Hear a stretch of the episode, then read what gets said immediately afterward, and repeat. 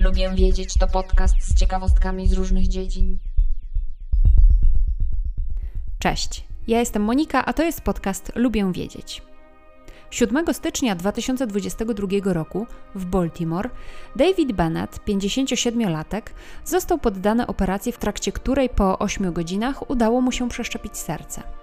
W sumie nic szczególnego. Przeszczepianie serc jest już dość znanym zabiegiem i nie budzi zainteresowania prasy, ale tym razem jest to o tyle ciekawe, że panu Bennettowi przeszczepiono serce świni.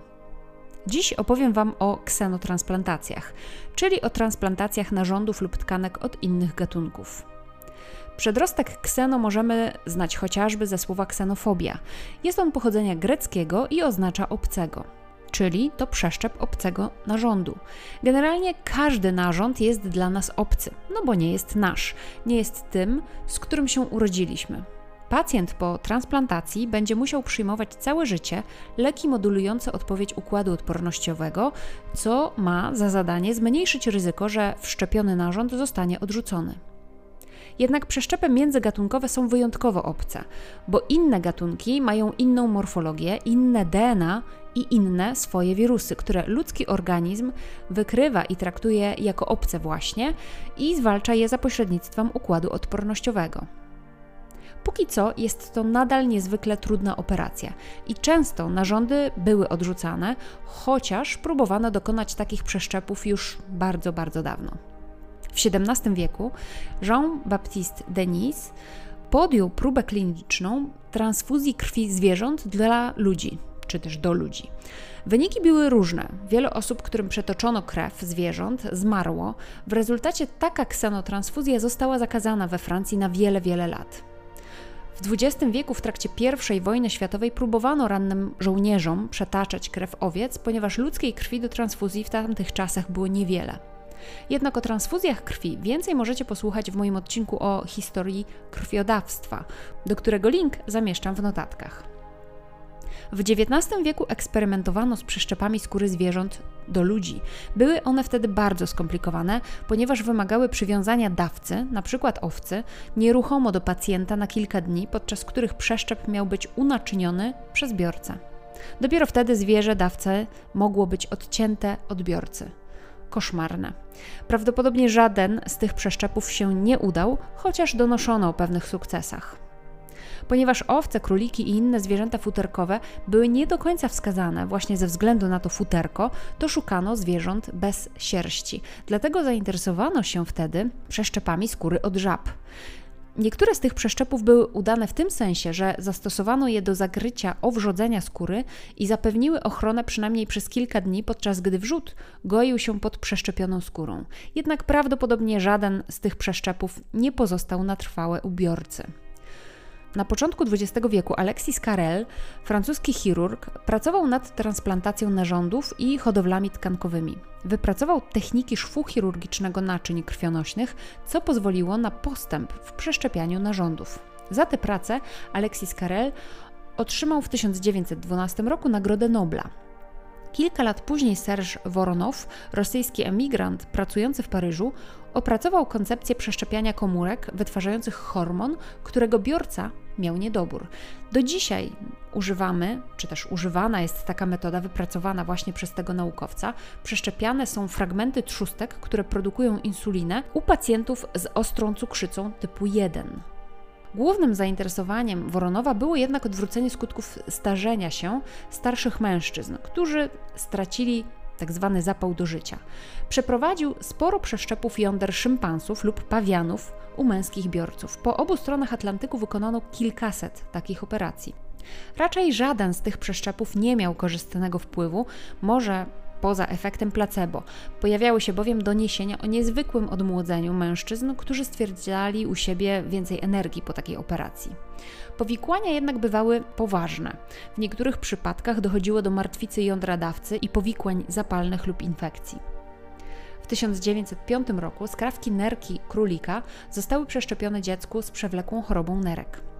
Rok później podjęto próbę transplantacji nerki ludziom, jednemu od świni, a drugiemu od kozy. Żaden z przeszczepów się nie udał. W 1910 roku spróbowano przeszczepienia nerki od innego gatunku naczelnych. Pacjent zmarł 32 godziny po przeszczepie, a sekcja zwłok wykazała zakrzepicę żylną.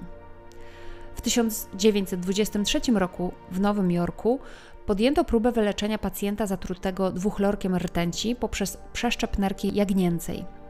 Pacjent zmarł 9 dni później. Mniej więcej wtedy odkryto, że za tymi niepowodzeniami stoi układ odpornościowy. Wraz z wykazaniem, że to organizm biorcy traktuje przeszczepy jak niebezpieczne wirusy i z nimi walczy, zaprzestano wielu prób transplantacji. Kolejna fala badań nad transplantacją, a więc także ksenotransplantacją, nastąpiła po odkryciu leków immunosupresyjnych.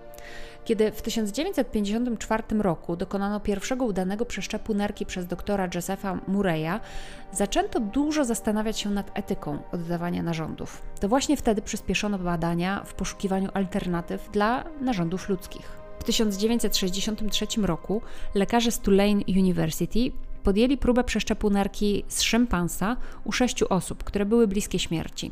Szympans został wybrany na dawcę z kilku powodów. Przede wszystkim człowieka i szympansa pod względem taksonomii, DNA niewiele dzieli. Poza tym wielkość narządów szympansa i człowieka jest zbliżona. Funkcje nerki człowieka i szympansa są dokładnie takie same, a także stwierdzono, że szympansy mają grupy krwi A i 0, co daje możliwość dobrania uniwersalnego dawcy z punktu widzenia grupy krwi. Mimo to większość przeszczepów się nie przyjęła, została odrzucona po kilku tygodniach. Spośród 13 wykonanych przeszczepów jeden biorca przeżył 9 miesięcy. Co ciekawe, podczas autopsji przeszczepione nerki wyglądały normalnie i nie wykazywały oznak odrzucenia. W 1964 roku wykonano pierwszy przeszczep serca szympansa człowiekowi.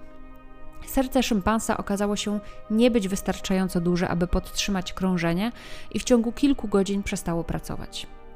Być może najbardziej znaną ksenotransplantacją serca była ta wykonana przez Leonarda Bayleya, który przeszczepił serce pawiana niemowlęciu, znanemu jako Baby Faye, czyli Stephanie Faye Bockler w 1983 roku. W tamtym czasie narządy niemowlęce były niedostępne, dlatego to była jedyna szansa na ewentualne przedłużenie życia dziecka. Operacja Baby Faye udała się pod względem technicznym, jednak dziecko zmarło 20 dni później po odrzuceniu narządu. Bardzo możliwe, że ze względu na brak zgodności krwi pawiana i dziecka. Jednak ta operacja miała korzystny wpływ na transplantację ogólnie, bo po nagłośnieniu tej historii rodzice zmarłych niemowląt częściej zgadzali się na oddanie narządów swoich dzieci dla chorych małych pacjentów. Kiedy ulepszono leki immunosupresyjne, czyli takie leki, które spowalniają proces wytwarzania przeciwciał i komórek odpornościowych, w latach 90. w Pittsburghu wykonano dwa przeszczepy wątroby od pawianów u dorosłych pacjentów, z których jeden przeżył 70 dni. Wyniki jednak nie były na tyle pomyślne, aby te badania kontynuować. Większość tych pierwszych prób ksenotransplantacji wykorzystywała narządy od gatunków naczelnych, chociaż było kilka prób z wykorzystaniem świni i ssaków innych niż naczelne, ale niestety bez sukcesów. Za takimi próbami stoi kilka powodów. Ludzkie narządy nie są łatwe w pozyskaniu. Nadal istnieje wiele barier, które nie pozwalają ludziom godzić się na wykorzystywanie organów po śmierci. Dodatkowo, czekając na organy, ludzie chorzy poddawani są wielomiesięcznym, nawet wieloletnim zabiegom, które osłabiają ich zdrowie. Gdyby otrzymali organ od razu po zakwalifikowaniu do transplantacji, ich szanse na przeżycie byłyby znacznie wyższe. Inna ważna kwestia to fakt, że śmierć człowieka ma ogromny wpływ na jego narządy. Nawet jeśli zostaną one pobrane szybko, to i tak zachodzą pewne istotne zmiany na poziomie komórkowym, które osłabiają działanie narządu. Dlatego tak wielu lekarzy opowiada się za specjalnie hodowanymi zwierzętami na potrzeby przeszczepów. Może nie wiecie, ale znany polski kardiochirurg Zbigniew Religa także był zwolennikiem ksenotransplantacji. Przeprowadził przynajmniej jeden przeszczep serca świni, które niestety po pół godzinie przestało pracować. Religa przekonał wtedy komisje bioetyczne do rozpoczęcia hodowli świn transgenicznych z ludzkimi genami, aby organy były lepiej tolerowane przez organizm człowieka. Niestety doniesienia w światowej prasie medycznej o zagrożeniu przeniesienia chorób od zwierzęcych nadbiorców powstrzymały powstanie hodowli na dużą skalę. Odkąd udało się zmodyfikować genetycznie owce doli, prace nad różnymi innymi modyfikacjami trwają nadal. Między innymi udało się zmodyfikować świnie w taki sposób, aby sprawić, że ich tkanki wywołują słabszą odpowiedź immunologiczną u ludzi. Słabszą, co nie znaczy, że żadną, przynajmniej do tej pory. Od dawna już przeszczepia się ludziom zastawki od świń, więc świnie ratują życia ludziom na całym świecie. Przed operacją Davida Beneta, od której dzisiaj zaczęłam, trzy geny, które są odpowiedzialne za odrzucanie organów świni przez ludzki układ odpornościowy, zostały usunięte z organizmu świni dawcy, a jeden gen został usunięty, aby zapobiec nadmiernemu wzrostowi tkanki serca świni. Wprowadzono sześć ludzkich genów odpowiedzialnych za akceptację immunologiczną. Teraz świat medycyny śledzi doniesienia ze szpitala w Baltimore, bo ta operacja może się okazać kolejnym przełomem. Dziękuję za wysłuchanie dzisiejszego odcinka podcastu. Zachęcam do subskrypcji, do zajrzenia do notatek do tego odcinka, w których znajdziecie linki do różnych źródeł informacji, o których dzisiaj mówiłam. Zapraszam na moje konta na Instagramie. Lubię wiedzieć, gdzie dzielę się innymi ciekawostkami. Mam też Instagrama oddzielnie dotyczącego książek, które czytam. Zapraszam na konto Fiszkowa Kartoteka. Jeśli podoba Ci się mój podcast, to możesz mi postawić wirtualną kawę poprzez link, który również zamieszczam w notatkach do tego odcinka. buycoffee.to łamane na lubię wiedzieć, pisane razem i bez polskich liter. Do usłyszenia, cześć!